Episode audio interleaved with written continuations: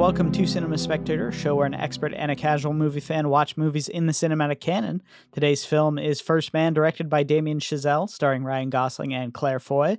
My name is Cameron Tuttle, and I'm joined with Isaac Ransom. Isaac, how are you? I am doing well. I'm well rested. You know, we took a week off. Cameron, it's good to be back in front of the mic. I'm uh, so proud of you. Cameron finally got an SM7B and he just look he's just he's gonna sound wonderful. I just know you guys are just gonna be blown away by the Stop know, being nerdy. Oh my goodness. the five percent audio difference that Ah, you, guys- you the think that- listeners will hear. you think that they care about what mic I'm using? Ugh, jeez. I will That's- say, you know, for being a scrappy indie podcast, I think we have a pretty decent sound. Like I think there's some some very positive audio quality coming out of this show. Yeah, I, to- I totally much, so. agree. I actually think that's one of our maybe main assets is that we actually sound good. um, compared to a lot of shows, I I do actually feel like we we sound um genuinely pretty good and yeah i mean even even back in the day when we were doing ecfs um we had a, a you know we didn't sound as good obviously um but we did we we definitely knew almost half of what we were doing you know so we didn't we didn't sound terrible yeah, and if this is your first uh, impression of the show, we're not usually this cocky. I'm so sorry for this introduction. Cameron, how are you?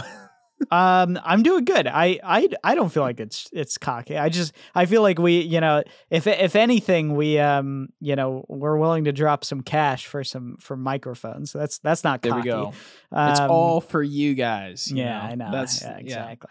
Um yeah no i'm i'm doing good. I it was it was actually good to have a week off. I um i you know it was my anniversary this weekend um actually this yesterday um it was it was my eight year anniversary with my girlfriend so um you know we we uh had a good time we spent the weekend together and kind of it was good to just relax and and not do anything we we actually went up to uh twain harte um i don't know if you know where that is but uh near near pinecrest um Oh yeah, no, I've been to Pinecrest a bunch. So Yeah, I've, yeah. definitely I've definitely been to Twain Harte somehow. But- yeah um yeah so we went up there and we we we actually walked all all of uh pinecrest one day um Oh, it, it was it. cool um and uh yeah so you know honestly we we just wanted to get away and just relax with each other for for a bit so it was it was good to um take some time off but um how about Yeah, you how was how was your week off Oh, it was good. It was definitely good. I think I just um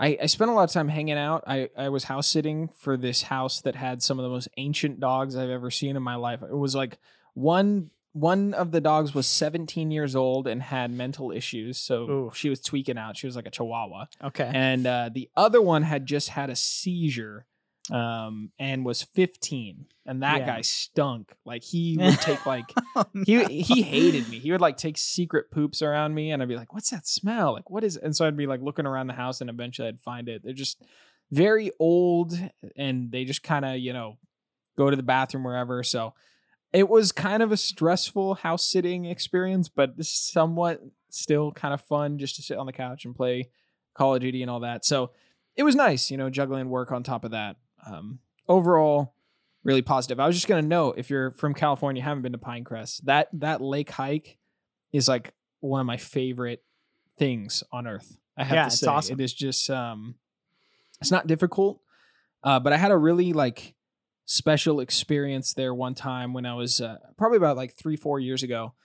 I went up there with my family, and it was during a time where you know California's on fire, big shocker, and um, there was like so much smoke over the lake that it was like, you know, it was just super eerie. There's like, like for some reason we were like on the verge of being evacuated, but they didn't evacuate us. Hmm. And my brother and I really want to do this hike called Cleo's Baths. Um, there's one section of that hike where it's like this open field kind of area. I don't know if you remember that section yeah yeah of um, course and you kind of just continue down this area where it splits and you go up a little bit higher and there's like these natural baths but glenn and i like we went up there and like the, the smoke was so thick you have to like rock climb these boulders getting up there that we were probably getting like respiratory problems but it was just amazing i've never seen anything like it in my life Yeah. to, to experience a hike like that where we probably shouldn't have been there, but it was like no one else was up there. Like it was like it was really special. So Yeah, it's a it's a beautiful, beautiful lake, and and that hike is it feels very self contained. You know, you know exactly what kind of where you're going. Um, Yeah. There's no, you know, it, it all feels you know very very contained. Um, I loved going across the dam. Like that was really cool because I think they Mm. were letting out a bunch of water. Um, and so it was like it was like you know that loud like rushing of the water. and You could see it at the at the bottom, and it, it was just it was just really cool. There there was um it was it was neat. Um, I don't know. We we had a good time uh, going up Dude. there. So I'm glad that's the place to be. That's an awesome place to get away for sure. Cameron, uh, what have you been watching lately? Anything anything good? Anything so of much. note? Oh my gosh. Yeah. Well, I I mean, it's been two weeks, so I've watched I at least I've watched at least five movies. I think. I Whoa. don't know. Um, but two that I want to mention at least. So I watched watched a movie called Hard Eight uh, by Paul Thomas Anderson, which Mm. um, I had never seen before, but um, really, really liked that. I thought it was um, very interesting in terms of of um, the I I guess how it how it dealt with its characters, um, how it kind of positioned the movie. Um, yeah, very interesting. It's a debut film uh, from from PTA, so um yeah we- weird weird little movie um very small scale very kind of uh but like larger than life in a lot of ways um yeah i, I really uh i really liked it a lot um and then i saw a movie called last night in soho uh which is by edgar wright. Um new it's it's in theaters. Um and yeah i was a little mixed on it uh particularly because I felt like the latter third of the movie um, didn't really hold up as well as the the beginning half, and and honestly, I thought the beginning was so beautiful and so well done, and that that's what kind of let me down was was the last part, um, the last kind of third of the movie, um, just really didn't do it for me. Um, I don't want to go into too much detail because it's it's you know it's in theaters, so I don't don't want to Yeah. spoil it, but um.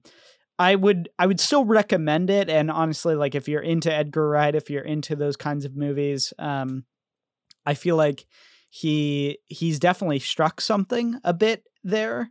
Uh but for me it didn't it didn't follow through enough um and was kind of kind of a letdown in the end uh which is which is too bad. Um and then I saw yesterday I saw Dune um and uh, loved that. I I had lots of I have lots of thoughts on Dune, um, and maybe we can we could talk about that more in depth uh, some other time, Isaac. But um, Yeah. yeah, I I uh, and I'd actually like to go see it again because um, it it was it was something that kind of um, captured my imagination in a way that ha- is very new and has not happened in a in a long time. Um, and is one that I um, am sort of continuing to think about in a lot of ways. Um, and so, yeah, I I uh, I definitely recommend Dune. Um, I don't think it's I it's probably not for everybody, I guess, but Yeah. um, it it's it's a movie that for me I I genuinely thought was um, something special, something pretty special. Um, Yeah. So Dune is the only film that I've seen in the last two weeks, and I've already seen it twice. Uh, absolutely, just enchanted by this movie. Um, I was telling one of our patrons, Tim, who wrote into the show, and we'll be hearing from him in a moment. But I was telling him how like it's been so long since I've watched a movie for the second time and felt an emotional impact almost just as strong, if not stronger, than the first time I've watched it. Right. yeah, Um, and I'm not one to like revisit movies quickly either. So it was really weird for me because I walked out of the theater being like, well, that was so overwhelming. That was such an overwhelming experience that I just couldn't even process it, but I am drawn to see it again. And the second viewing was even like better because I had already like I was enjoying the spectacle versus just being like almost in awe of the spectacle. Does Yeah. that make sense? uh, uh, one hundred percent. Yeah, so I highly recommend you see this film. Um, if you love sci-fi, there's literally like no excuse. This movie is designed to be watched on the big screen, and I'm not one to say that about any to- movies. to- 100,000%. Not only is it designed to be um, seen on a big screen, it's designed to be listened to on a big screen Yes. in a big theater. Um, it's so special. So I saw it at the Grand Lake Theater, which you know, it's not. I wouldn't say it's like the um, the greatest and biggest theater, um, but it's it's it's a massive screen, um, a really big space, um, and it feels like the the sound in there is is really really good. Um, and so like the I I you know I I was really really impressed with sort of how it how it like captured my um it captured my imagination in a lot of ways like it, it made me made me feel like this movie was like the the like massive you know what i mean like Yeah. the scope of this movie is so is so ginormous um and and it really it really does demand a um a the biggest screen possible. Um i am one of those people who who kind of i always recommend people see it on the biggest screen possible see movies on on the biggest screen possible.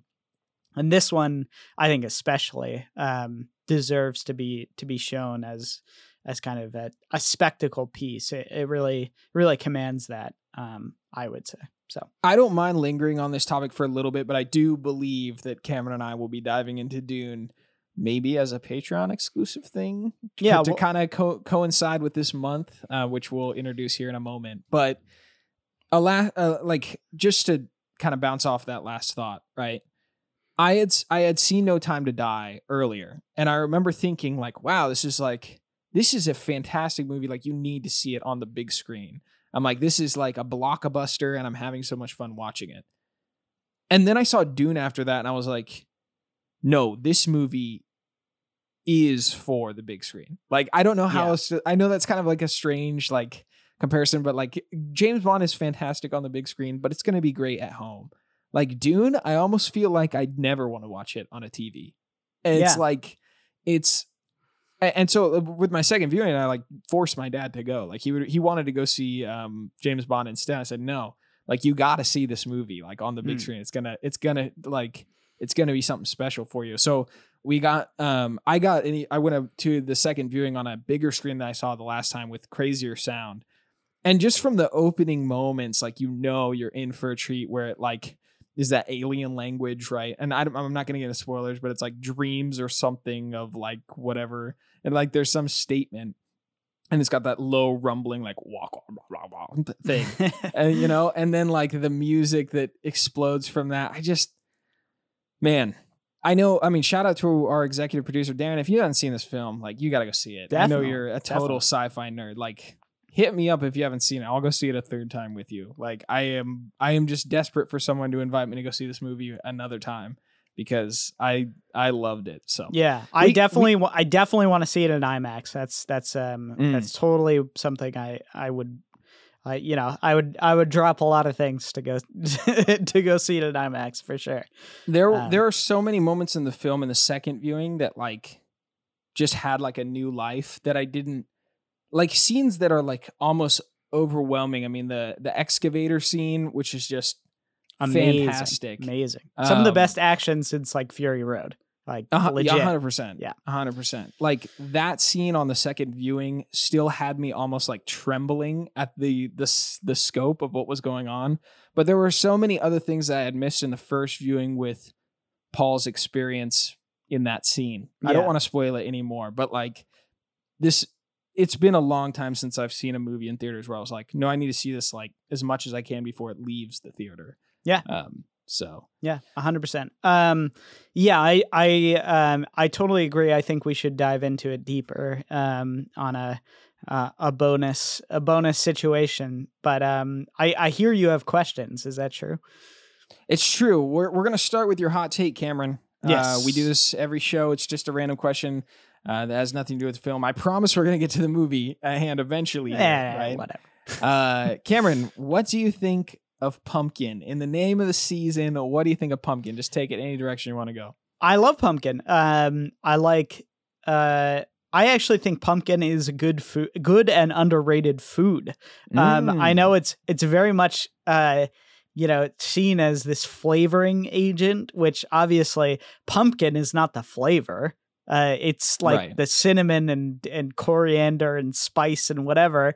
That's the flavor that people are thinking of when they think of pumpkin. Okay, but that that's you know, come on. Uh, let let you know it's not it's not pumpkin, but pumpkin is actually a good food. It's a it's a squash. You know, so you could you could You know, Cameron, I could let you rant on this for five more minutes. I just want to cut you off at this point. I'm like, I don't need to hear this. it's a squash. school thing. All right. Um and it's good as as it's sort of baked as a dessert. Um obviously pumpkin pie is very good. Um but uh you know as uh, my my parents always we, uh, my mom loves pumpkin first of all but um she you know we always make this thing around halloween called stuffed pumpkin which is um you know basically you bake a mini pumpkin um, with fillings and and whatever else, and uh, it's delicious. It's it's a good time. Wow. It's you know it's so uh, so I'm I'm pro pumpkin all the way. Um, now w- one thing I will say is pumpkin smell. I think is not very good, um, and I think Hmm. it's pretty overused personally. Um, and I think I think it has to come down to bad pumpkin smell, really. Or smell, really. Well, I have to say, I Um, walked into my house after house sitting. Uh, that that the uh, the ancient dogs of pee and poo, right? And um, my mom had like this pumpkin scent thing, and it was it smelled fantastic. Most times Hmm. I hate it, but I Yeah, walked in, I was like, yeah. "Whoa, what the? This is amazing to be here." yeah, I- I'm, maybe- no, I'm sure there's good pumpkin smell. Usually, it just tastes uh, or it just smells a little bit, um, little bit fake for my Mm. from you know it- like it's it's it's like a little bit off, um, and and kind of just smells like overwhelmingly like cinnamon and You know, I, I'm. I'm just kind of surprised how much you're into like actual pump. Like, I gotta ask you, Cameron, would you ever take a bite out of a pumpkin? yeah, I've definitely I've eaten Oh. pumpkin. I've eaten pumpkin for sure. I've, I mean, if it's baked, obviously. No, I'm Yeah. talking about like like would you take a bite out of a out of pumpkin raw was not pump out of Yeah, a raw, pumpkin? No. Yeah. Would you take a bite out of a potato? what, what are you like your- stupid? Your your your perception of pumpkin is like you want filet mignon pumpkin. You don't want meatloaf Uh, No, pumpkin. I, no, know? no. Pumpkin is like a potato. Like, do you do you eat raw potato? No, but is potato delicious every way that it's cooked? Yes, obviously. well, but I will say that I think potato mixed with almost anything you can't mess. I mean, like I had a Korean corn dog recently, and I was like, "Wow, this is crazy to put potato on the outside of a corn dog." I feel like I'm gonna explode. But you know, I I feel like pumpkin be it's it's been overdone. You know, it's been Not not pumpkin. Pumpkin as a flavor, yeah, but not Yeah. pumpkin as a as a as a squash. No, yes pro squash. Cameron is pro Yeah. squash. I love Well- squash. squash is good. On that note, uh, this is a movie podcast. Um, Cinema It's- no, it's you can not. Come support. on, don't lie. don't lie to the audience. You can support us at patreon.com slash ECFS Productions. Get an exclusive commentary track or episode. If you want to hear us talk about Dune, make sure to check it out. Patreon.com slash ECFS Productions. Only for a dollar, you get access to that. Uh, you can also have your questions read on air, claim the ability to vote on films that we watch each month. And if you don't have a few dollars, it's all good. We just appreciate ratings, tell friends and family. That helps the show grow. One of our Patreons, Tim Smi- Smith, Tim Smith, I got that right, uh, wrote in a question. I'm asking our Patreons lately to really take advantage of their question asking. I'm like, come on, guys, write us something meaty. So this Mm. is going to be the last side tangent before we get into the film. And Juzo has a question for us at the end of the show. Tim has a question uh, regarding Wes Anderson. So I'm going to try my best to read this right. Wes Anderson's The French Dispatch is the most Wes Anderson quote quote style of film to date, meaning all of his quirks, symmetric shots, music, and color palette went to 11. I heard some criticism on this film uh, as it would be too sensitive for some viewers, and it was catered really heavily to intense fans. So, is it a good thing for a director to have full say on the direction of his film? Does it hurt a film, or is crafting a film for your fans better? Side note: Some of uh, 2021's films have been released on streaming services and theaters on the same day.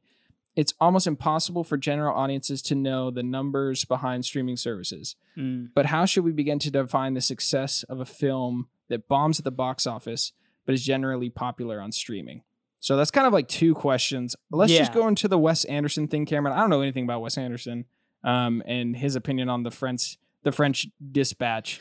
Um, but I think the the broader question about creatives making things for them first versus and and for their fans versus like maybe appealing to a broader audience. I feel like I know where this is going for you, Cameron. But what are your thoughts on that? Yeah, in, interesting. Both very good questions. Um, I like, yeah, I like the direction, Tim. Um, yeah, for for me, um, one of the things that always has bothered me is when directors start making films for their fans, or like for the expectation of what their fans think a, um, think a Wes Anderson film will be, or think a. I, I think actually Tarantino is probably most um, notorious for this. Um, you know, he he- uh, in in some ways until his last movie, uh, Once Upon a Time in Hollywood, um, he had made movies that were for his fans in a lot of ways.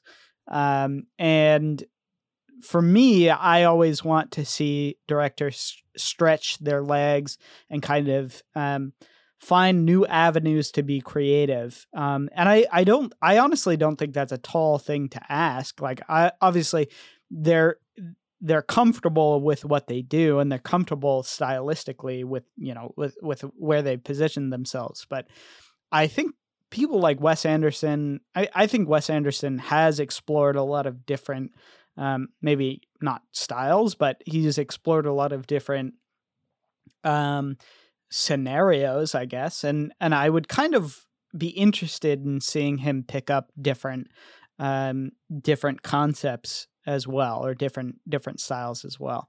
Um, so uh, I mean, for me, I'd I'd always I'd always want a director to to not cater towards a like a, a general audience necessarily, but but do something that is outside of their wheelhouse. Um, and I always find there's something interesting and and usually there's something good about what come you know good about seeing a director do something very different um, from his his usual element.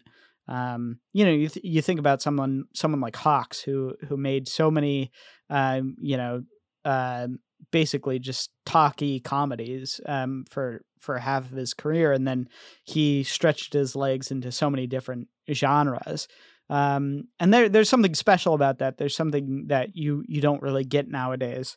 Um, and you know, I I was thinking a lot about our our discussion with with Ari Aster and, and Hereditary, because he's another person that I think is relevant to this topic.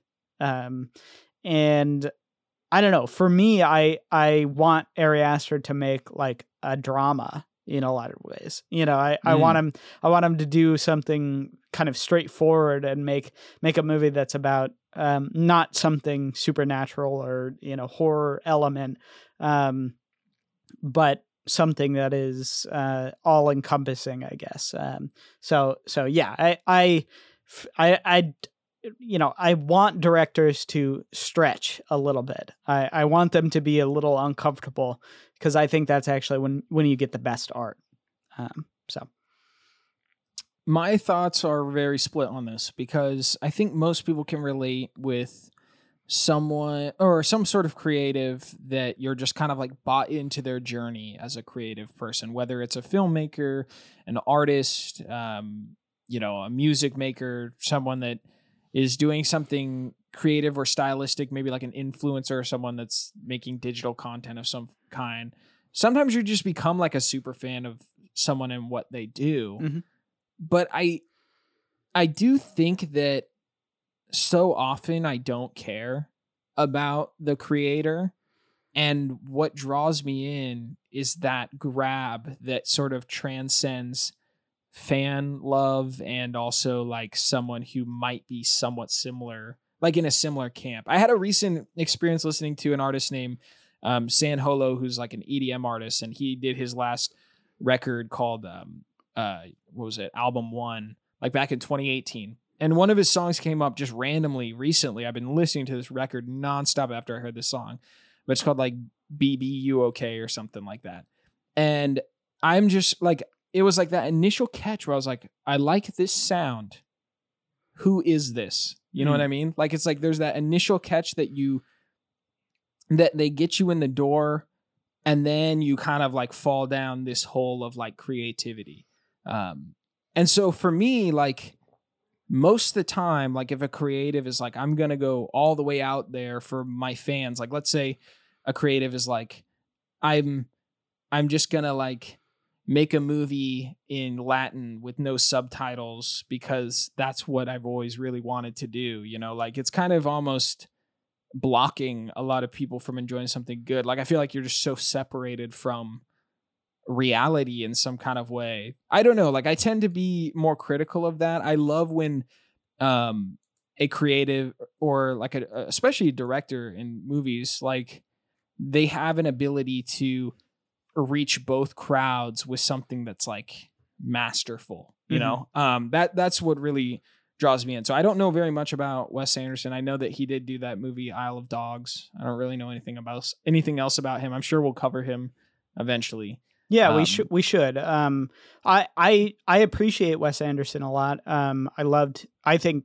my favorite of his movies is Moonrise Kingdom. Um, just a very touching movie in a lot of ways, and and one that um left kind of an impact on me as as a uh, as a young adult. Um, and um, yeah, but but for me, you know, there are there are genuine super fans of his, um, and he's he's one of those directors who kind of has a has a quote unquote following. So I I get where Tim's coming from with with talking about um his work as being like very catering towards like the the ultra fans of of Wes Anderson. Um yeah Which- it's it's just it's just like george lucas um So- uh eh, not really, not really.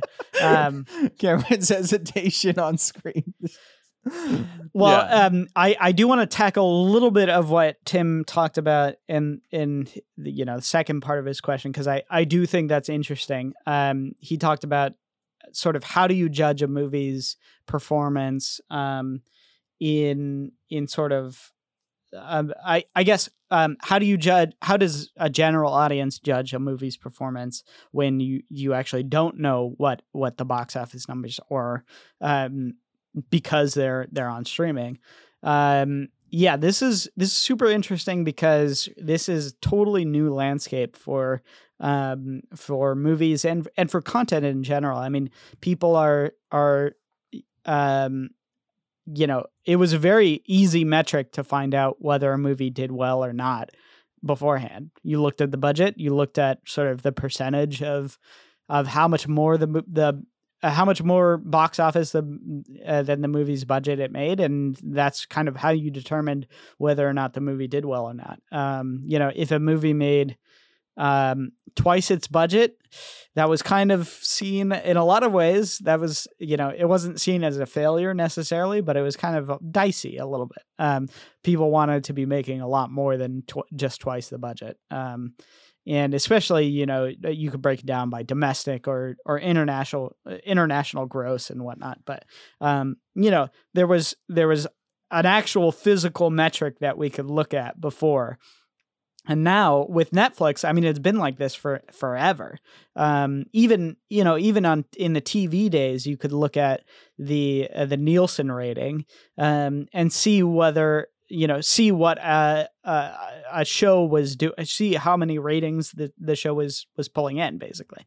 Um, and you cannot do that anymore. And it's been like that actually since netflix sort of became the dominant um, tv platform.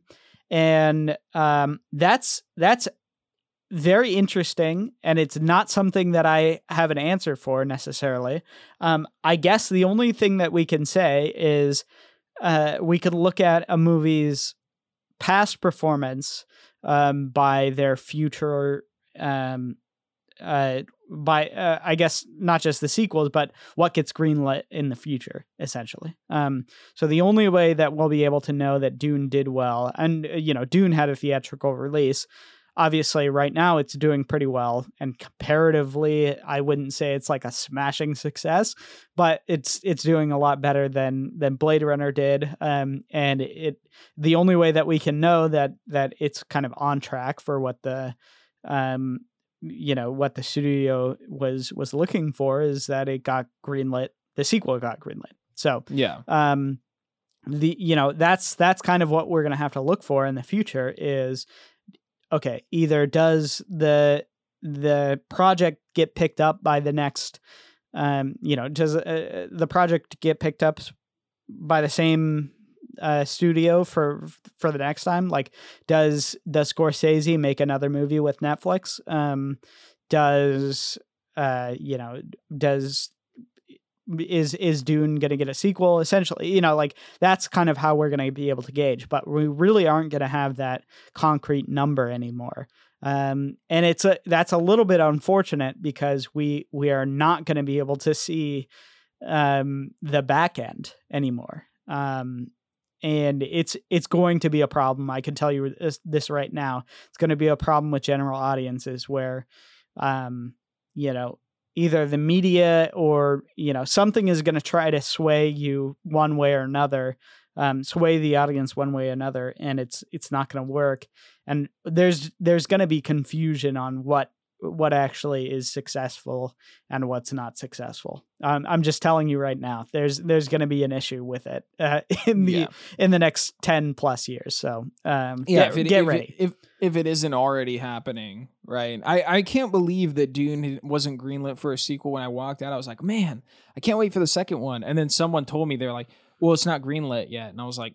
What are you telling me that I just walked out? And then the week later, right? It was yeah. like, okay, yeah. yeah, it's confirmed. And I was I was like, wow, that's it's just weird. It's strange yeah. that nobody knew. Even it seemed like even in some of the press interviews of the cast that I was watching on YouTube, they were like, "Oh, well, just the fact quite... that it was it was called Dune." You know, yeah, it was just the fact that it was it was sort of um, there was no reference in the marketing material to it being a part one and part two. You know, but was, it, I mean, when so. the movie starts, it says part one. So yeah, um, yeah. yeah, but it, but it was not it was not offered essentially as a as a you know part one movie. So yeah, yeah. whatever. Um, eh, oh, I I do feel like we should intro the um not just well, the movie I, but the month, but you know we can we, I'm sure we're gonna go long because we have we have a lot to catch up on. So it's fine. It's fine. I mean, they they missed an episode last week. Come on, guys, we're doing it. We're doing it for the fans. So uh, Cameron, I want to pick your brain on this though. Yeah. Just to bounce off this topic that Tim's talking about. First Man, the movie we're talking about mm-hmm. today, mm-hmm. in terms of the performance and whatnot, I don't know why I have a feeling that nobody has heard of this movie. True. I'm not entirely sure yes, why. Very so. true.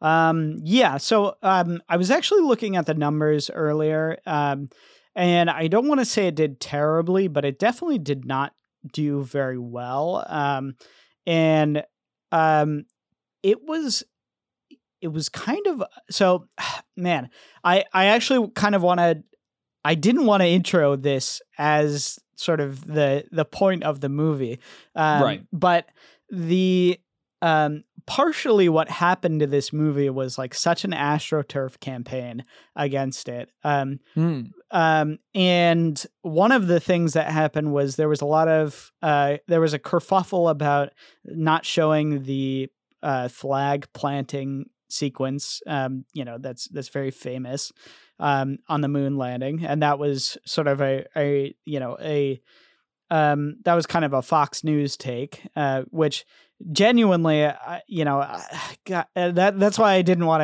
to get into it to to begin with because sure, sure, this movie, um, I think has so much more to say than than um well, first of all, it's a very patriotic movie, um, yes. genuinely. But um, also, it it has so much more to say than that. It's it's a um, it's an extremely um, you know it's a it's a movie about fatherhood and and much more than that but um but yeah partially it it definitely got buried um and and weirdly you know it it's funny i was i was talking about this with with juzo how um movies that are or you know people who are kind of um uh, quote unquote canceled by the left. Um, in a lot of ways, they get uh, you know the you know like Gina Carano. Um, you, do you know her?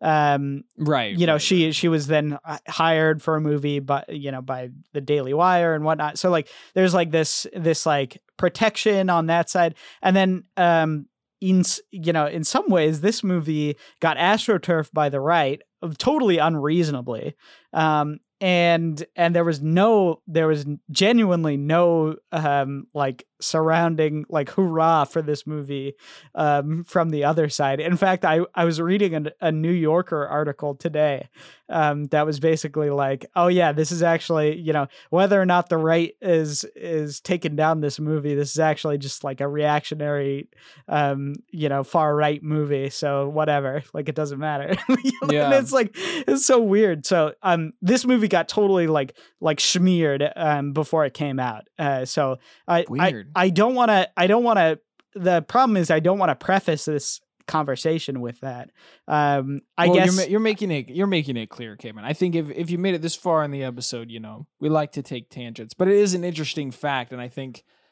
I mean, I was completely unaware, Yeah. of this conversation around the film, so I'm really excited to share my thoughts on it. Yeah, yeah. So um yeah, that that that was kind of what was happening behind the scenes and um it's super unfortunate because I think this this genuinely um great movie got uh totally dismissed and and um shellacked uh by everybody um and not given any chance and and like you said it you know it came out to to basically no um you know no fanfare at all um, did very poorly at the box office. Um, you know, it so you know, budget wise, it was about sixty million dollars.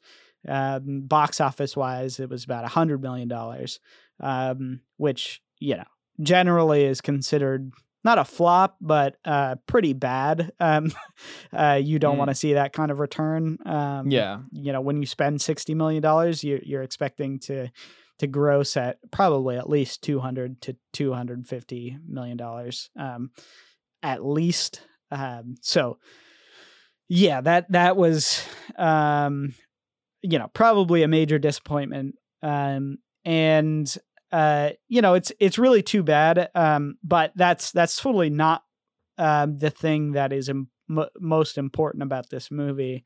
Um the most important thing, I mean, and introducing this month is that this is the third feature film from Damien Chazelle, um, who I think is one of the foremost directors of. So, um, welcome to modern young directors month and i kind of want to preface that by saying uh, there i don't really have any rules about that um, but i will say generally my thinking is directors who kind of had their major movies or major starts in the 2010s um, they don't necessarily have to be like super young like uh, and partially that is because there really isn't that many very young directors anymore um, and it's tough because there's there you know even the sort of you know super indie um, young directors a lot of them are in their sort of later 30s 40s um,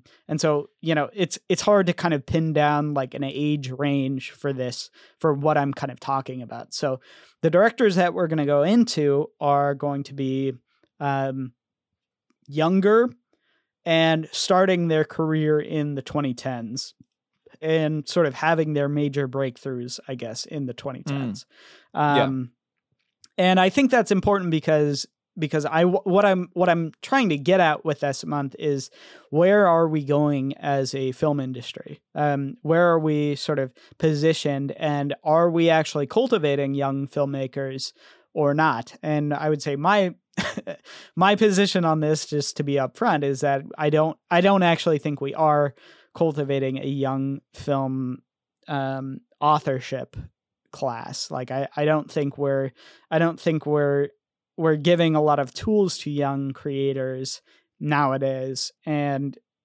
uh, you know oftentimes even young directors who are talented are kind of funneled into um you know not just marvel movies but also um, TV, I think, is is sucking a lot of really good talent. Um, you know, from from actual you know feature films and whatnot. So um, it's interesting to this. The, you know, one of the reasons I wanted to bring this up was because um, it's interesting to see in 2021 where we're gonna where we're gonna be at in terms of how movies. You know, who's making movies in the next um, 10 to 15 years, and how are they going to be positioned you know how are we positioning young creators um nowadays and i i think transparently i think the i think it's it's bad i don't Mm. i don't think we're doing a good job and so i wanted to bring up sort of standouts in who i think like what what we can do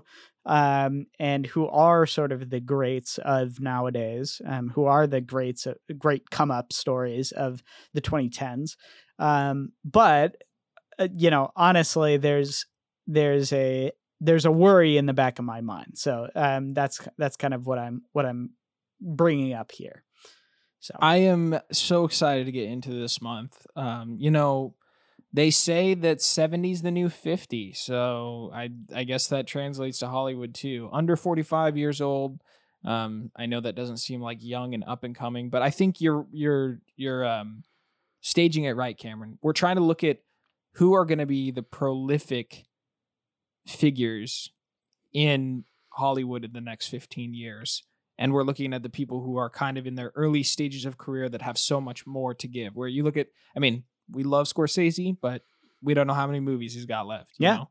Yeah. Um, Tarantino uh, as well said that he's going to retire. You know, um, there's there's a lot of direct. I mean, Fincher is is you know in his later sixties, and um, I don't think he's going to slow down anytime soon. But but you know he's he's at a point where you know you you got to start worrying about him a little bit. Um, you know, there's there's a lot of these directors who we consider sort of the the tippy top of of you know what what directorship means, um, who are are kind of um, I don't want to say running out of steam, but but you you know you start looking at your watch when you when you think about the the next movies that they have. So um, it's it's concerning a little bit that we're not actually. I I'm worried that we're not actually cultivating um, young talent. So yeah, Well, let's get into this film and we can close out our thoughts on the month. And of course, we'll be reflecting on the conclusions of the theme towards the end of the month. So make sure to tune into each episode and our interpretations on that.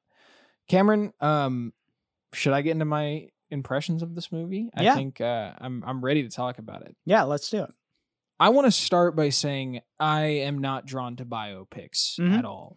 Um, I think that they are scary for me as a lover of history because most often they get carried away in things that um, misrepresent history or they they kind of reinterpret them in Yeah. their own way, right?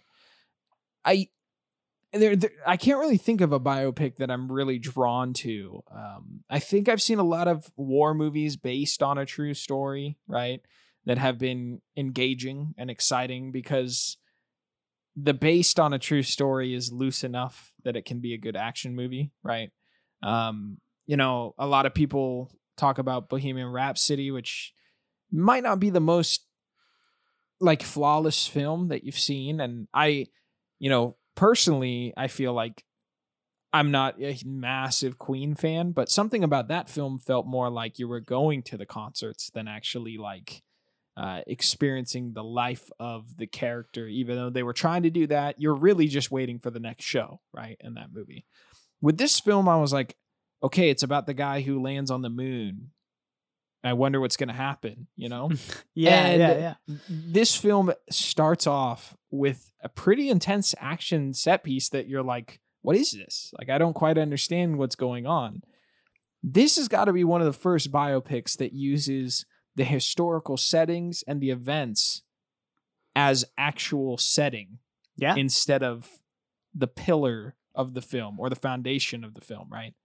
Um, I absolutely love this film. I thought that, I, I mean, I was genuinely shocked about how little I had heard about it in Yeah. the middle of the movie. Yeah. Um, this is one of the best roles I've ever seen Ryan Gosling in.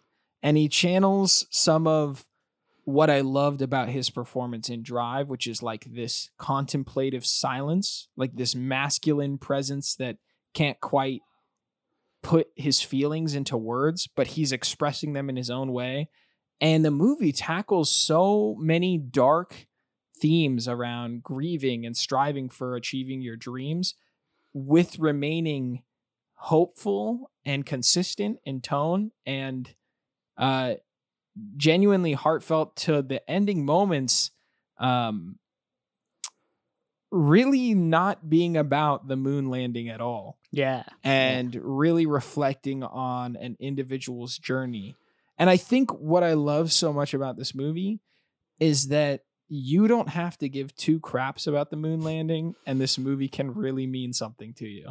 And what's cool is that I actually like some of the NASA stuff. I enjoy the history of the space race. And so those were just like that was like the icing on the cake, you know, the the cherry on top. It, they actually show some some fun public feelings about you know NASA and the government spending and some commentary about how people's perception uh was like where, where they're feeling in terms of the space race and that also plays into you know uh Neil Armstrong's experience as a character right I I mean I I don't know how much higher of praise I can give this movie. I think you should watch it most Yeah. definitely. And um again, I hate biopics, so I just I don't know, like I'm just kind of surprised how much I enjoyed it. Yeah, I'm I'm happy to hear you say that because um, that that was my feeling as well. And you know, I'm I I've been a little bit hit or miss with biopics. I think there there's some that are very good. Um, I uh, for example, I love um, Darkest Hour. I think that's like it's spectacular movie. Um, but uh, you know, there there are plenty of other examples where you're like uh, totally phoned in. Um, you know, not American Sniper. yeah, yeah, I, I agree. I don't, I don't like that movie. Yeah, Jews is gonna hate hearing that, but uh, yeah, I think I think that movie is like like pretty boring and, and not very interesting. But um, the yeah, this this movie to me, um, I was so shocked and actually kind of upset when this movie came out that that people were like giving it such a um yeah, a bad rap in a lot of ways. And actually, if you see the uh, the critical reviews of it, um, it's very positive. Everybody really who's kind of seen it, um, everybody really likes this movie. Um, and the problem is, it really had had a bad time coming out, and and was was generally buried um, in a way that I you know I I think is totally undeserved.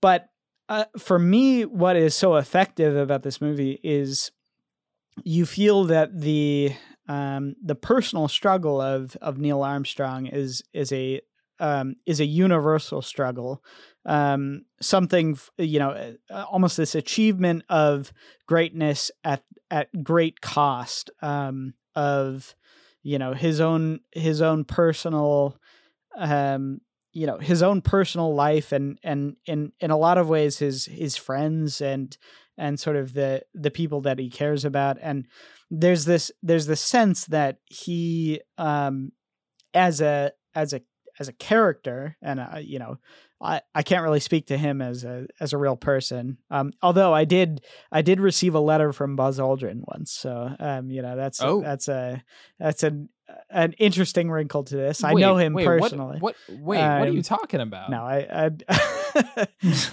um, and it was my uh, my Eagle Scout. Um, you know, when you when you become an Eagle Scout, you send a bunch of uh, you know, they people send you letters essentially. Oh, Um, and so uh, you know, I got a I got a letter letter from Buzz Aldrin, one of the one of the very prized letters that I have. So, um, that's awesome. um, you know, obviously, uh, unfortunately, actually, um, Armstrong was had passed away by that time. But um, uh, you know, so um, these were actually personal heroes of mine. uh, You know, genuinely. Um, and growing up, I had I'd always loved the story of the space race and sort of the, um, you know, the complicated history around um, you know, America versus versus the Soviet Union, and and kind of, um, it was it was something that I was interested back then, um, and even now, I mean, it's it's something that kind of you know every time i see this movie i i get teary eyed when you know at the you know when they're in quarantine i guess spoilers they come back they don't die Mm-hmm. um and they're you know they're in quarantine and and jfk the- you know they're they're listening to the jfk speech and um you know i still get i still get teary eyed in in that that moment but um i like what you said in that um it really is not about this the sort of um, the actual moon landing. It it really isn't um, in a lot of ways. Yeah. It's about the character um, and the character of Neil Armstrong and what it means to be someone um, who is destined in a lot of ways for for you know for greatness um, and the responsibility that that that imparts on you um, and almost the the crippling weight of that responsibility um, but but but even further, right? I think what was so surprising for me, and I, and you touched on this, is how relatable this character's journey is. yeah Maybe because like you imagine someone who's going to the moon and being instated as this historical figure would be hard to connect with in in some sort of way, right? They're just they're on this journey of like just like epic proportion. but he's such an everyman yes, exactly. And I think what, what I think what's surprising about it, or, or I think I guess in a writing form, what what I really liked about it is that it was it's kind of something that um Neil's character is unable to avoid at a certain point. Mhm. You know, yeah where he's he's put in enough time you know like i think about myself where it's like i put in this work for a college degree and i'm starting my career and at a certain point it's somewhat solidifying the trajectory of where i'm going right um, and that's not to say that you can't switch and, and move things around but i'm probably aimed to finish something that i'm starting right now. Um, and I guess like in in a personal sense, I was like, wow, it's it's kind of like this movie explores the reality that like life goes on and the people around you, you know, they come and go, and the toll that that has on someone that's trying to achieve a very linear objective in some ways, like uh, the amount of pressure that's on that person, um, and and the toll that it takes on on Armstrong's character. It's just I really didn't think I was going to be able to relate to someone who's trying to go to the moon, but the the story is very much like it, it's I don't know, like it's it's um it's super reflective. It's very it's very personal somehow. So Yeah, yeah. Well, and and and part of it has to do with his relationship to his family, and, yeah, and I think that's the, that's the very the thrust of the the movie is about how,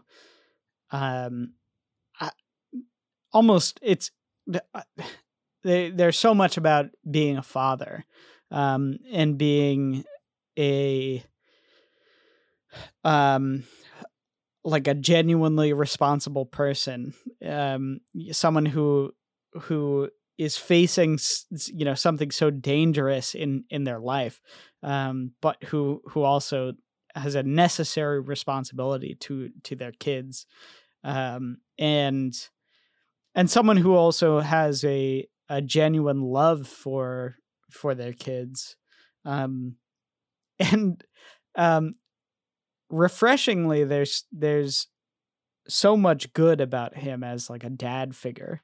Um you know what i mean? Like there's and there's not a lot of movies nowadays that tackle good dads.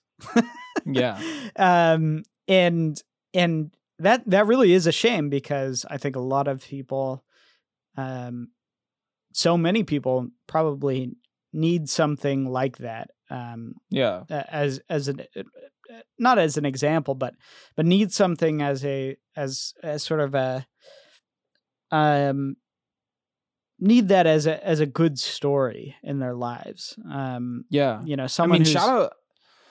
Shout, not sorry to cut you off, but like shout out, not to bring it back to this, but shout out to Dune for doing that too. I was yes, taken back yeah, how yeah, yeah, how hundred percent.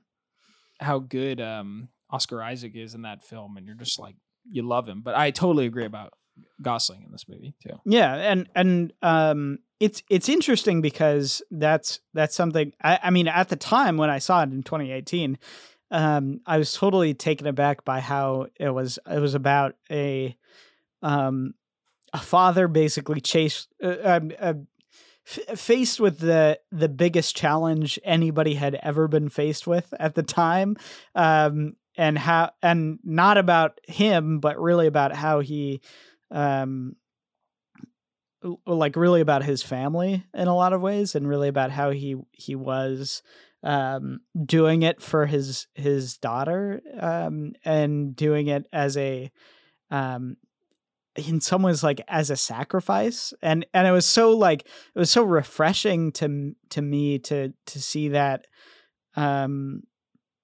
on screen and portrayed in such a beautiful and poetic way um that that I was like I was genuinely like um like shocked. I was I was actually shocked at the at the movie um when I came out of it because I was like this is a movie about um about fatherhood that is is saying something good and decent and and saying something so um so correct um i i've i've been we've been so lacking in that in that feeling it was like it you know it was like it was like water walking through the desert. It was so it, it was so beautiful to see. And now you know again watching it you know i i was i was you know uh I was I was tearing up in many moments with with you know especially when when he's um when he's playing with his kids in that that sequence. Like it it just it just makes me I, I don't know there's something about it that that makes me so um it's so bittersweet and and done so beautifully that I I I just can't help but but be moved by it um and uh yeah I I think uh, I think part of it is is the score by Hurwitz which I think is is amazing and so well done um but part of it is Totally agree. it, part of it is also the the the filmmaking um and and i think i think Chazelle well first of all he he knows he knows how to elevate your emotions with with music in a way that that is is brilliant um but also he he knows what what character like he knows about character motivation um and there's something so special about what what he does with these characters um, and one thing that I will point out is that the writer of this movie is the writer of both Spotlight and The Post, um, two movies that I kind of notoriously don't like, um, and and it it it it works so well um, in this movie. Like his his writing works so well, and I think partially it's it's probably the performance and and the filmmaking, the craft of of what Chazelle is doing. Um, it, there's something very very special about about his filmmaking in this movie. So, um, yeah, I, yeah, I, I, I was stunned by Ryan Gosling's performance in this movie, and I think that he is someone that has shown moments of greatness in acting, and then there's other moments where he's used as kind of like the sexiest man of the year kind of thing. Um, I, I don't know, like I've. I've always kind of liked him because of you know his his his role in Drive, and I, I thought that's like I don't for me that that's always been an important movie that connected me to exploring more out there movies um, when I was in oh, early in college. But I just when I first saw him for Armstrong, I'm like, I don't think this is the right guy. And within five minutes of the movie, I'm like, oh no, like he's bringing something that I don't think a lot of actors could bring Yeah. to a character like this. Um, just to touch on the score again, I don't know why, but this movie has a sound of like the old I Spy books where you'd open up like the moon picture where you're like looking for stuff in I Spy. I don't know if that makes sense, but like I, the do- score it does. um, uh, so uh, there's an instrument called the theremin, which is kind There of a, a classic 1960s instrument, uh, and it's something that Neil Armstrong actually loved in real life. oh my Um, gosh, And you know, there there are actually two, uh, one or two pieces in this film, um, musical pieces that uh, were Neil Armstrong's favorites. Um, I love it. and and so it was it was kind of a lot of the music was actually based in sort of real life um, and and so yeah the, the that feeling that that old school kind of um sci classic kind of sci-fi vibe um part of it is is the theremin and sort of instruments used but part of it i i think um is elevated by by Hurwitz's um composition and and it's there's something about the score that is very haunting and beautiful at the same time it's it's True. it's like mysterious and um and gorgeous and and it like draws you in i don't know i don't know what it is Yeah. but um it's No, it's so it's beautiful Yeah. I found that the the score was so pleasant mixed with um, the presentation of this movie. I think that this film has some interesting cinematography that was a little off-putting. Um, Mhm. I had a moment where I was watching it and they're like shaking the camera to like represent like the takeoff of the rocket. yeah And yeah, I was yeah. like, oh yeah, like this is this makes sense. And then like a little bit later there'd be a dramatic scene with the camera like being fumbled left and right. I'm like, are they taking off in a rocket or is something just happening? Like I just felt like there were these moments in the film where that were supposed to be like kind of like adding stylistic intensity, but it kind of felt like the cameraman had never held a camera in his life.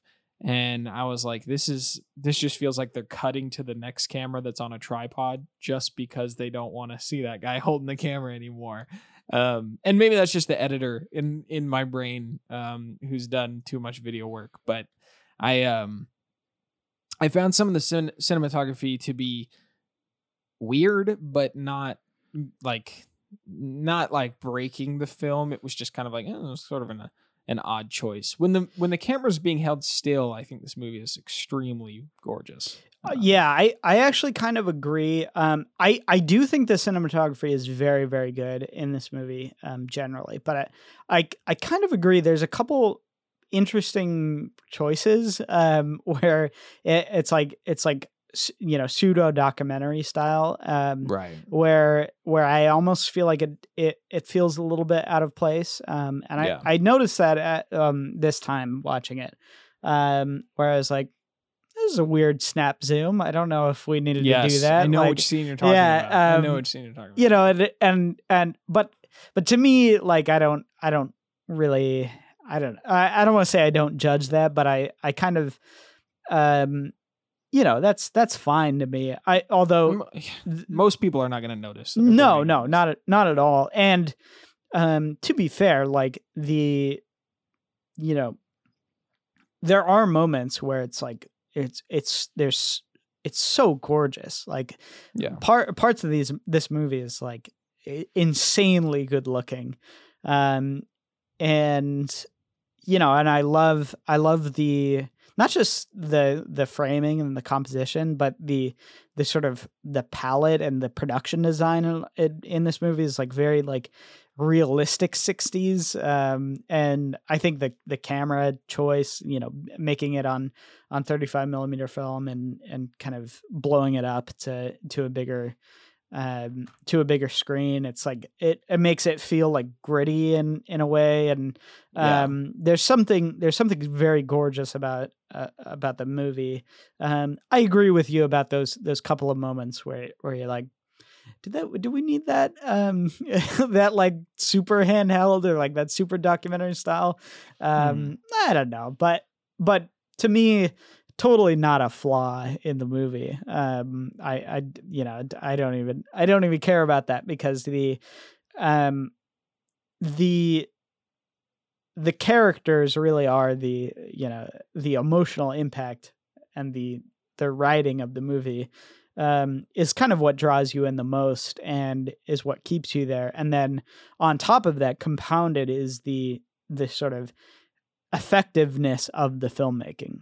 Um, and I don't know, it's it's just super impressive. I I can't I can't say enough good things about this movie. Um, especially because like it's it's totally underrated in so many ways. People don't Mm. know about it. Um, and and it's such a such a beautiful movie and such a movie that has so much to say. Um, and and is just overlooked entirely. I I don't know what it is, Yeah. but but I I almost feel like I'm uh, like the sole champion of this movie, and I was back in the day, you know, when three years ago or whatever. Um, I was when it came out. Um, I I was saying like this movie is is amazing and is something to to behold. Um, and should not be slept on. But unfortunately, I I do actually feel like it has been slept on. Um, and I feel like it's it's a movie. Um, and unfortunately, I you know I don't don't. Um, we're gonna get into this when we talk about um Trey Edward Shults, um, who is gonna be our last movie of the month. But um, there are a lot of directors now in in sort of who who kind of were you know maybe shining stars or or early talents who have kind of been I don't want to say put on the back burner but um you know who I'm afraid are uh being looked at with you know being looked at as as like eh, but are they money makers you know like are can we funnel them into into marvel movies like are we gonna are we gonna ma- be able to make a billion dollars off of them eh, maybe Hmm. not um and that's what I get afraid of. And actually, Villeneuve was one of those directors until Dune, Dune success. Um, who I I had been constantly saying like, yeah, but he hasn't made a movie that had made money, basically. Um, Yeah. you know, and and that's that's not technically true. Like many of his movies, um, uh, grossed back more than than uh like technically gross back more than they they were they costed um but you know partially like that that's not what counts it's like if the if the studio is looking at it like meh, pretty disappointing that's bad that's a bad sign Yeah. um Come on, guys. Go watch uh, Arrival. Go watch Sicario. Yeah. Go watch Dune, you know? yeah and uh, like all of those movies um which i consider to be very very you know very very good um all of those movies were pretty soft and didn't do very Yeah. well um Yeah. and same with this movie where where i'm like i mean la la land i think so first whiplash and we should talk about this as you know we talked about whiplash um where do you think this compares to with with whiplash in terms of of his filmmaking style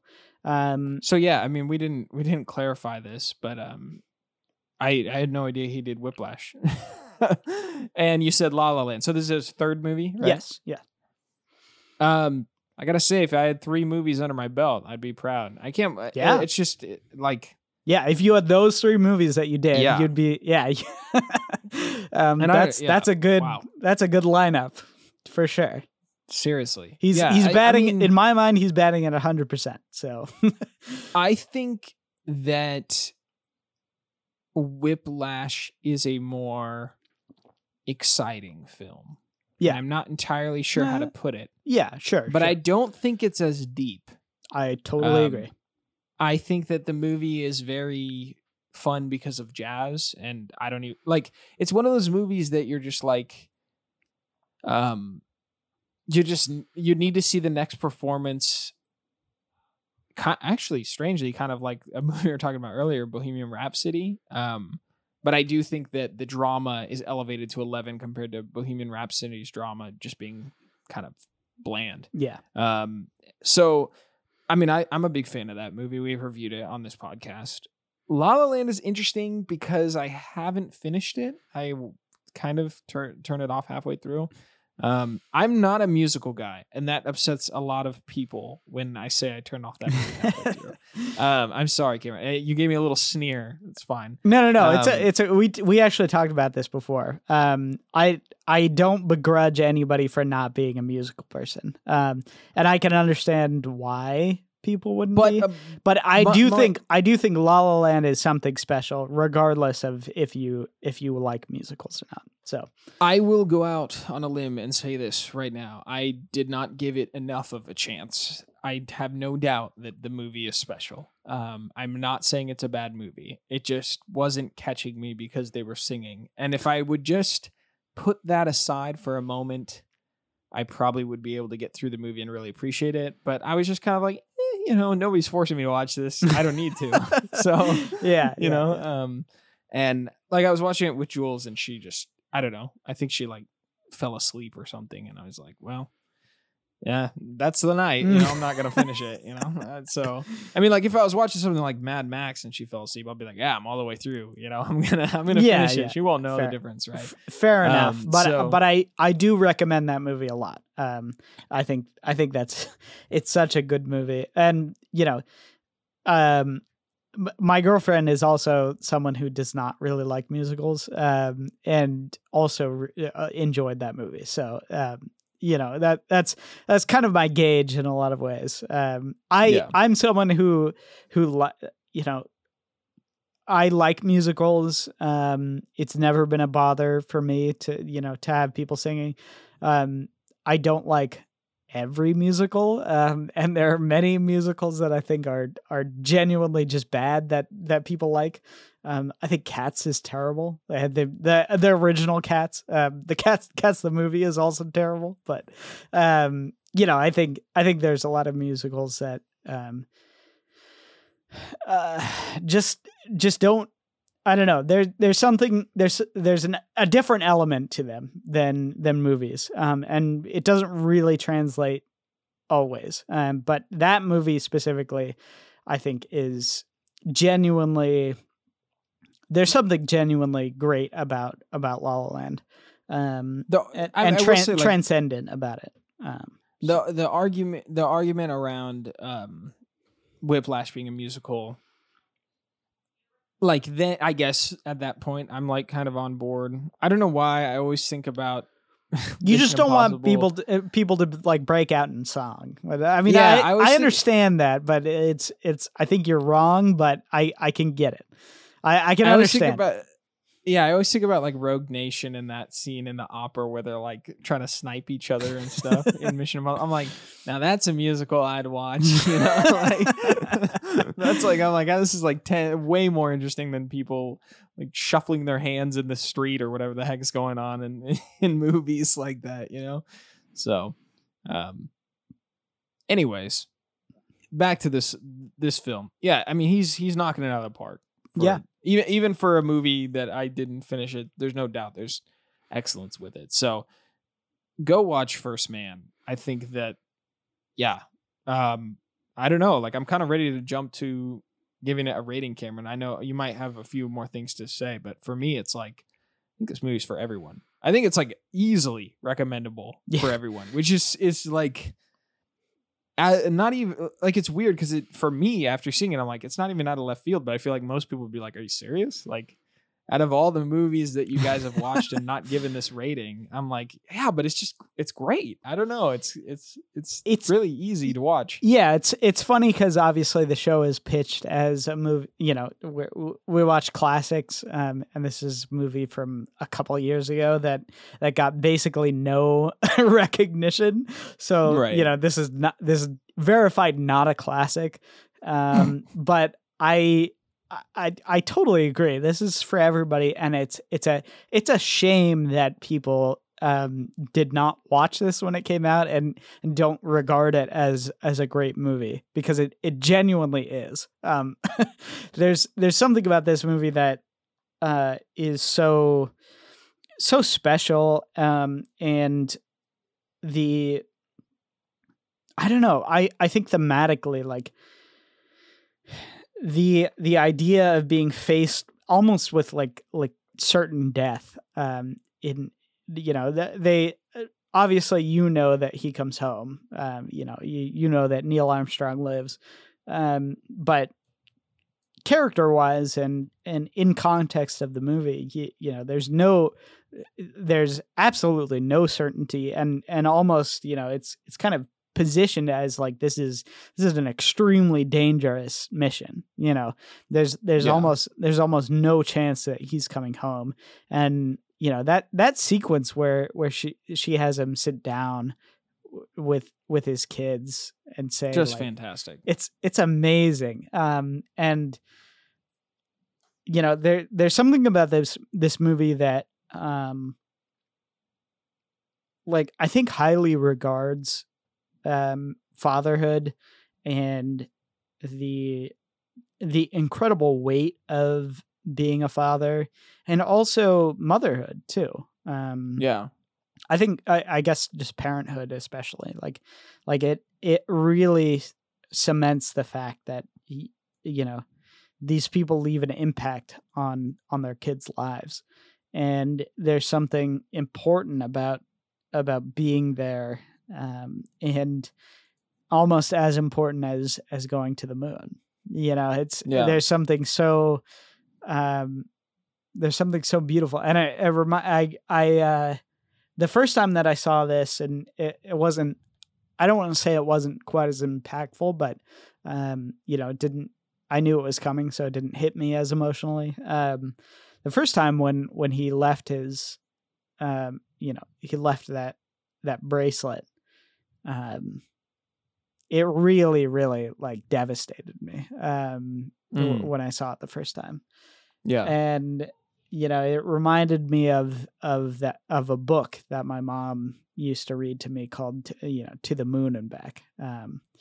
and there was something about it that that i i couldn't i couldn't shake but um but love how how respectful and um genuine that relationship was um even though you only get a few glimpses um you know and I, I i think i think it's important i i don't know i think there's something so important about about that um that interaction in the in the very beginning between yeah. um neil and and his daughter karen um and the just i don't know i don't know like it's so brief and so traumatizing um the way that they do like the grave lowering yeah uh, in the beginning is just like you just hear the crank Wow. and Yeah. it's it's so sad it, rem- it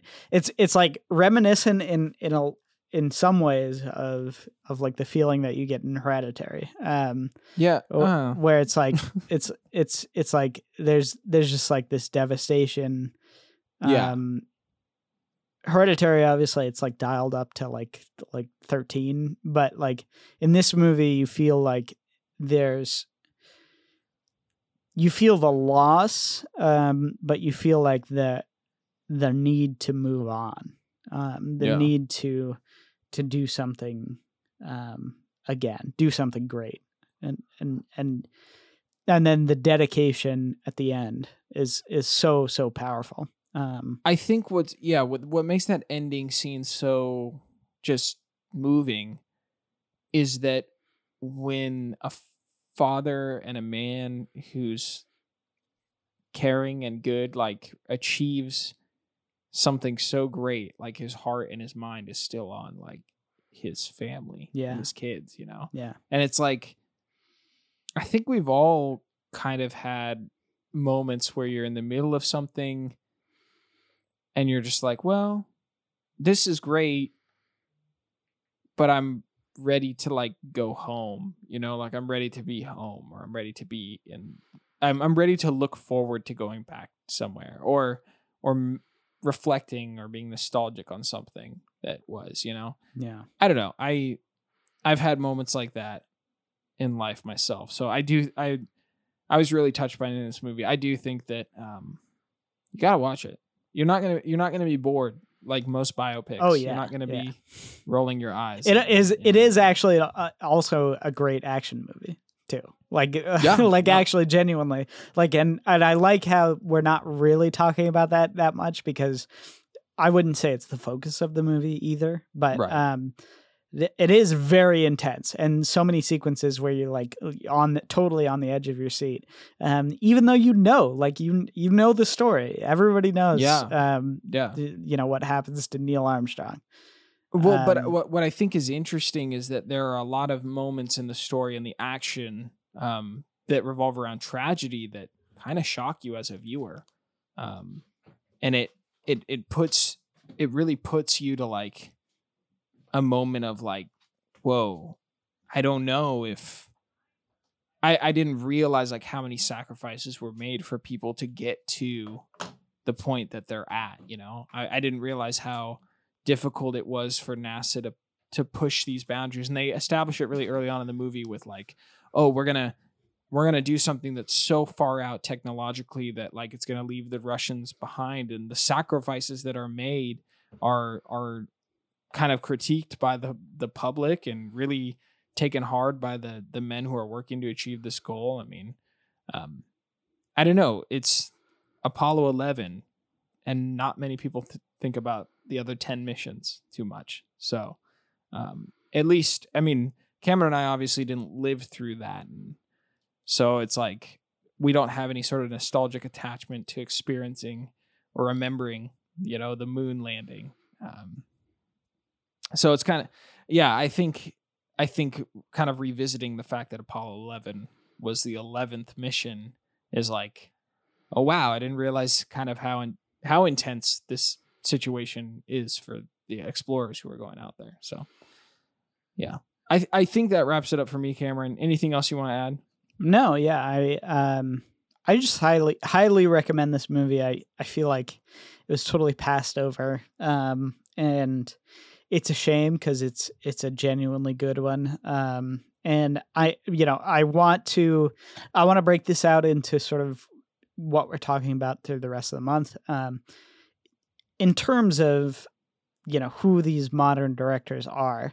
Um I think there's you know obviously there's many more that we can't cover um and and i think there's there's some that we'll go over who maybe are kind of dark horse pick picks i guess um for me they're people who who have kind of shown themselves to be great um shown themselves to to be um you know worthy of sort of the mantle in in, in some ways um but I I would also love to hear people's suggestions of of who sort of is uh, you know who are the great directors of now? Who are the the great directors upcoming in the next 15 years? Um i want to know cuz cuz it's it's interesting to think about um sort of where we're going to go in, you know in this this new direction. For me i i was actually i was always considering the fact that there's so many people on youtube there's so many people who are you know doing film criticism.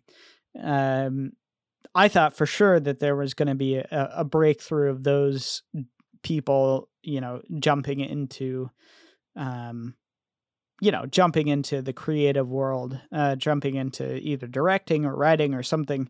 Um and there's really only been one or two that have you know br- you know broken that that barrier. Um and i'm i'm interested to see if it if it happens genuinely um but i i i don't know. Now i'm now i'm thinking there's there's not that there's no hope for you know modern directors but i'm thinking that you know there are slim pickings for sure. Um so i'm i'm interested in in kind of going through the next um the next few weeks. And next up is uh, we're going to talk more about denis villeneuve who kind of made his um he debuted two French movies in uh, you know 2007 2009 um, but really his career sort of um, picked up and, and sort of to take off um, with uh, the movie that we're going to talk about this uh, this next week which is Prisoners. So um, Very excited for that. I am also very excited for that. Also, you know, he's not he's not necessarily young. He's 54, so you know, I don't want to like I don't but when he made Prisoners, he was he was actually very young um as far as directors go. And um he's someone who who kind of has come out the gate swinging and has has proven himself to be um masterful in what he does in the last, you know, uh, almost, you know, the last less than 10 years. I mean, it's it's kind of insane how how much he's he's proven himself. So, um yeah, so I'm I'm excited to talk about him and and we'll kind of uh, I'm sure we'll we'll talk more about Dune and uh, kind of where he's going to go from here. But uh, yeah, Oh yes. Oh yes, I'm itching to talk about Dune, Cameron. yeah, I'm like almost vetoing anything that you have to say. Like I need that to be an episode. All right, yeah. Well, let's let's do it. Let's do it.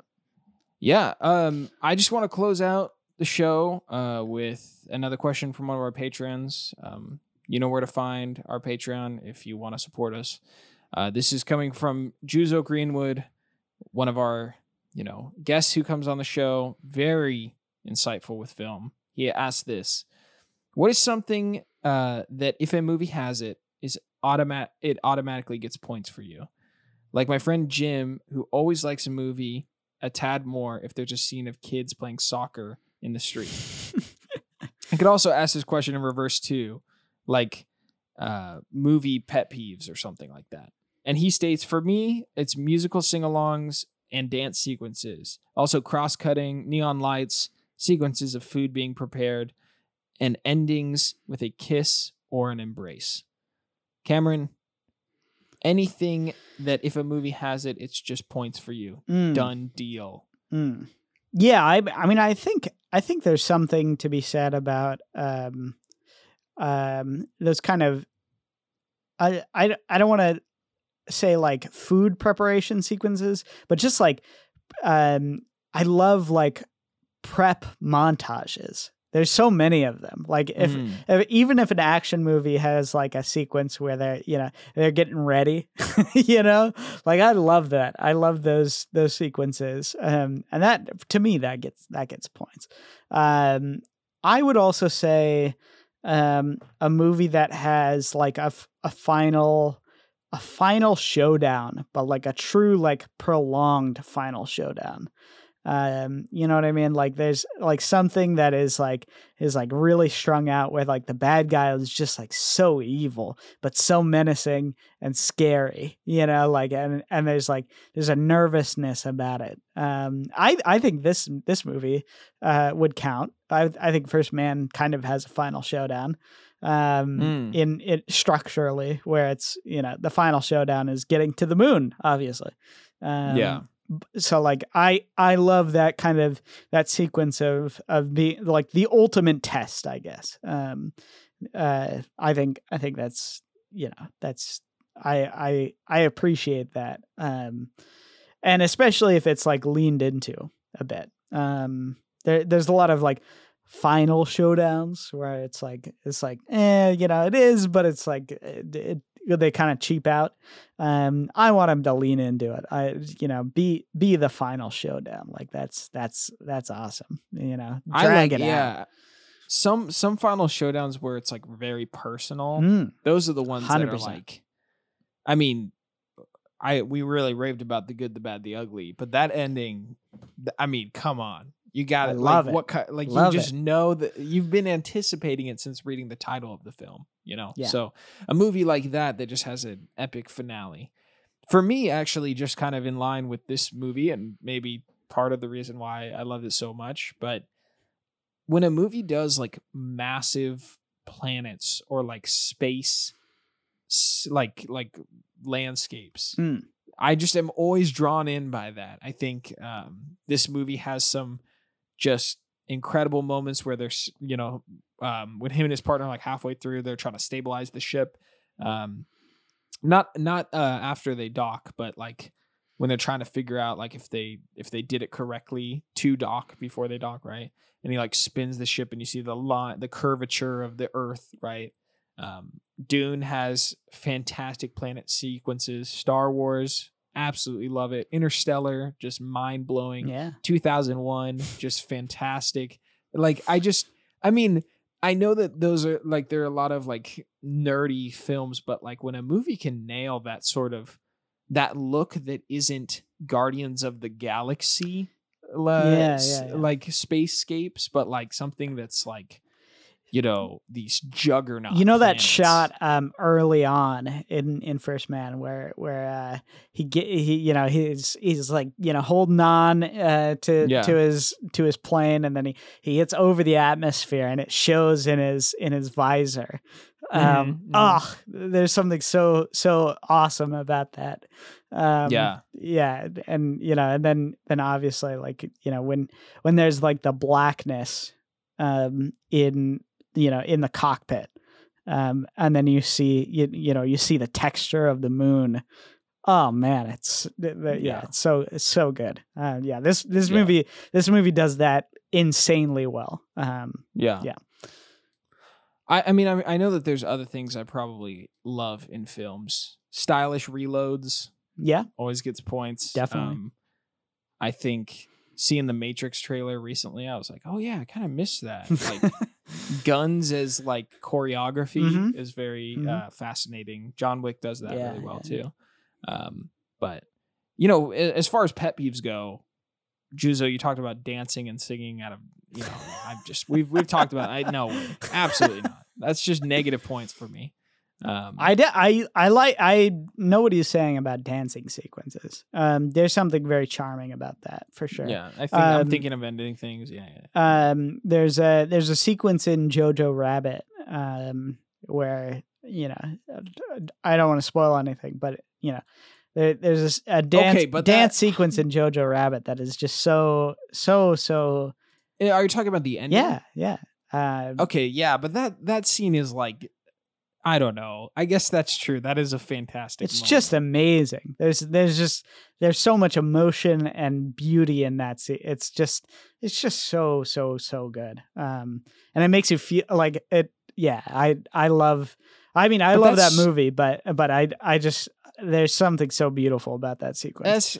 It's delivered in so much good context. I oh, I've thought of another thing I, I love in movies. This is just random, but we I, we got to wrap it up. But um I love I just something about them like comedic mockumentaries are just I just love that. I, I can't get enough of it Yeah, yeah, yeah. sometimes. Um like what we do in the shadows, I just I that movie is so good to me. Um there's a movie that Cameron and I watched that was like it was just very inappropriate. It's called Pop Star.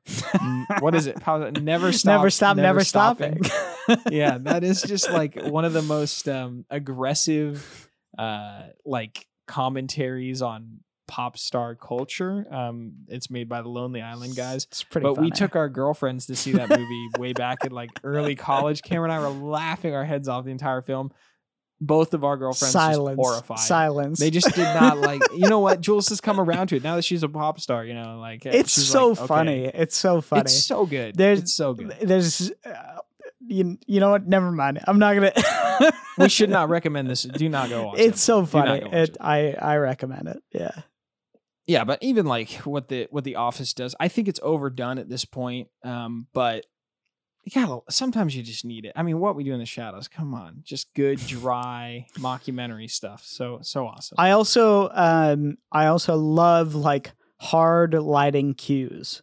I love it. Mm. Um I there's something about it that that that just I don't know, just gets me going. Like there's the like I, I'm reminded every time of like Hot Fuzz.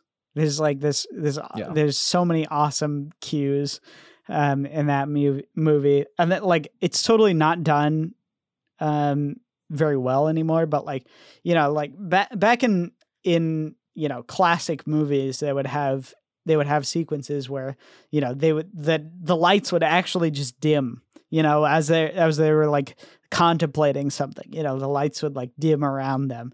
Um and we we don't we don't do that anymore. That's that's like totally totally passe. Uh but i just love that. I think it's so i think there's something so um gorgeous about that. I, I don't know why Um, Yeah, watch Hot Fuzz. oh yeah, goodness. watch Hot Fuzz. Yeah, hundred percent. That movie is. I mean, if you get anything from this episode, just go watch Hot Fuzz. That's what I'd say. I, I think that's the perfect way to close it. Um, we could ramble on for a lot longer. Cameron, any? I want to give you a chance to talk about pet peeves. Uh, did you say anything? I don't remember. I didn't. like- um, yeah, pet pet peeves for me. Um, I don't. I I don't like when movies are. Um, it's so funny because I, I just recommended Dune, but Dune does this so much. Um, yeah. I don't like when movies are a setup for for the next movie. I don't like that. Um, I want movies to be encapsulated, you know, in one sort of one story. Um, and I, and I will say, you know, I don't want to spoil it, but Dune Dune has a way of doing that. Um, it's a little convoluted, but um, my my example of this is like is like Civil War, Captain America: Civil War is not a movie. It's like an episode of a TV show, um, and I I hate that movie because I don't. I don't know. Sh- I shut I up, just Isaac. disagree about you. Okay, Uh, that movie is. I think one. I think it is a very special. oh, Marvel it's God, it's not it's not good. Minus, Um, minus the airport. I feel like if they just deleted the airport scene. what do you mean movie is- deleted? That's is like a linchpin. perfect. That's like that's like the scene. That's the scene in the movie. That's but that's like what I'm saying is that that scene takes away from what that movie is trying to focus on. so for, which is all right for me. For me, that movie has nothing to do with like uh, for me that movie is just a setup for the next for the next couple of Marvel movies. Um, which it which is so doesn't set up which is so annoying. Um, uh, I mean, I guess that's true in the context of like what you're actually talking about, but it's not a contained story. It really isn't. Um, I I just don't I don't like I agree with. I don't like how it's it's it doesn't feel like a movie. Um, and I just I just can't get on board with that. That so that's that's like a number one pet peeve for me. It's I like think- when when movies are not contained, um, and they they feel like they have no no it it feels like there's no direction for me. Mi- Um, middle movies, middle movies in a franchise that are. it's not just that. much- It's not just that though. I I don't I mean middle movies. I mean movies that are not um that are not st- like con- like contained stories because obviously Empire is a is a contained story. Um, although it doesn't doesn't work without the Mm. rest of the the movies, and see, uh, then- and then- then and Two Towers is a contained story, though it doesn't work without the rest of the movies. I'm not saying like that's I'm not saying you you have to be like divorced from the rest of the movies. I'm saying movies that are that are not stories without the rest of the movies. Um But uh, oh my goodness, we could go. We could literally go for now. But Civil War is like lit. It, it, I feel like the movie's conflict and setup has to do with like two main characters disagreeing on like some sort of like I don't know, kind of a, like a philosophical like re- like restraint on you know like I feel like the movie's actually kind of I, I think it's good. I think it's deeper than most of the Marvel movies. If I'm if I'm gonna be honest, yeah, I just I I don't I I don't see it as I see it as an as an episode of TV. Um as a as a, you know, sort of a cornerstone for the rest of the the franchise. Um well, let's. I let's don't. just I don't see it. I don't see it as a as an, an yeah, a contained story. Um, Well, let's just agree and say that Fellowship of the Ring is like a perfect movie. Oh, There 100%. go. Yeah. They're- Yes, they're- like, yes, yes. Talk about like tying a bow. I heard this great Fellowship critique. is is al- a, almost a perfect movie. I mean, it just Yeah. it genuinely is. Yeah. I heard this great take about the first Dune, uh, or well, the Dune that we, we, we've been talking about. This, uh, the latest release that we've been going on and on about, and comparing it to the Fellowship. And one of the critiques that I've heard about this, the newest Dune, um, that we just watched, is that it feels like the Fellowship, except it goes on for like ten minutes too long at the end, or something like that. Mhm. Um, which I don't know if I agree with it after seeing it a second time, but it's just kind of interesting as you reflect on the fellowship being like wow they really do like they're able to tie up the story and give you so much anticipation for what's to come but it's like such a great conclusion at the end Yeah. it's so moving you know um Yeah. No, Yeah. a hundred percent. Yeah. Um. Yeah. I don't know if it. Well, we'll t- well let's talk about it later. Okay. All right. Well, yeah, we talk about movies. Uh, you can, you know where to support us. Thank you guys for listening. Thanks for giving us a week off. Um, also, the reason we took a week off, potentially, I mean, if you haven't read the Patreon post, I, I will admit I had a little bit of an experience watching a movie that I didn't want to review on this show, but that's some great content that Cameron and I are going to tap into eventually here on Patreon. I think there's a great discussion there. I know I've talked to a few of you Patreons about it personally. If you want to read what happened, uh, you can check out our Patreon again, patreon.com slash ECFS Productions. It's a public post, so you can read about it um, if you want to learn more, and we will revisit it. But come on, Dune, we got to talk about. We basically talked about Dune the Swamp. Cameron, it's gonna happen. It's, gonna it's happen. gonna Thank you happen. guys. Yeah, I agree. Yeah. We, we post every Monday. Uh, thanks for supporting us. Cinema Spectator is an ECFS Productions podcast that is fully funded on patreon.com. Shout out to our producers, Darren O'Neill and Tim Smith, for supporting the show, and to the rest of you that support us at patreon.com slash ECFS Productions. If you want to learn more about the benefits you can get, check out our Patreon. The show cannot happen without you great listeners, so we thank you for all your kindness and support.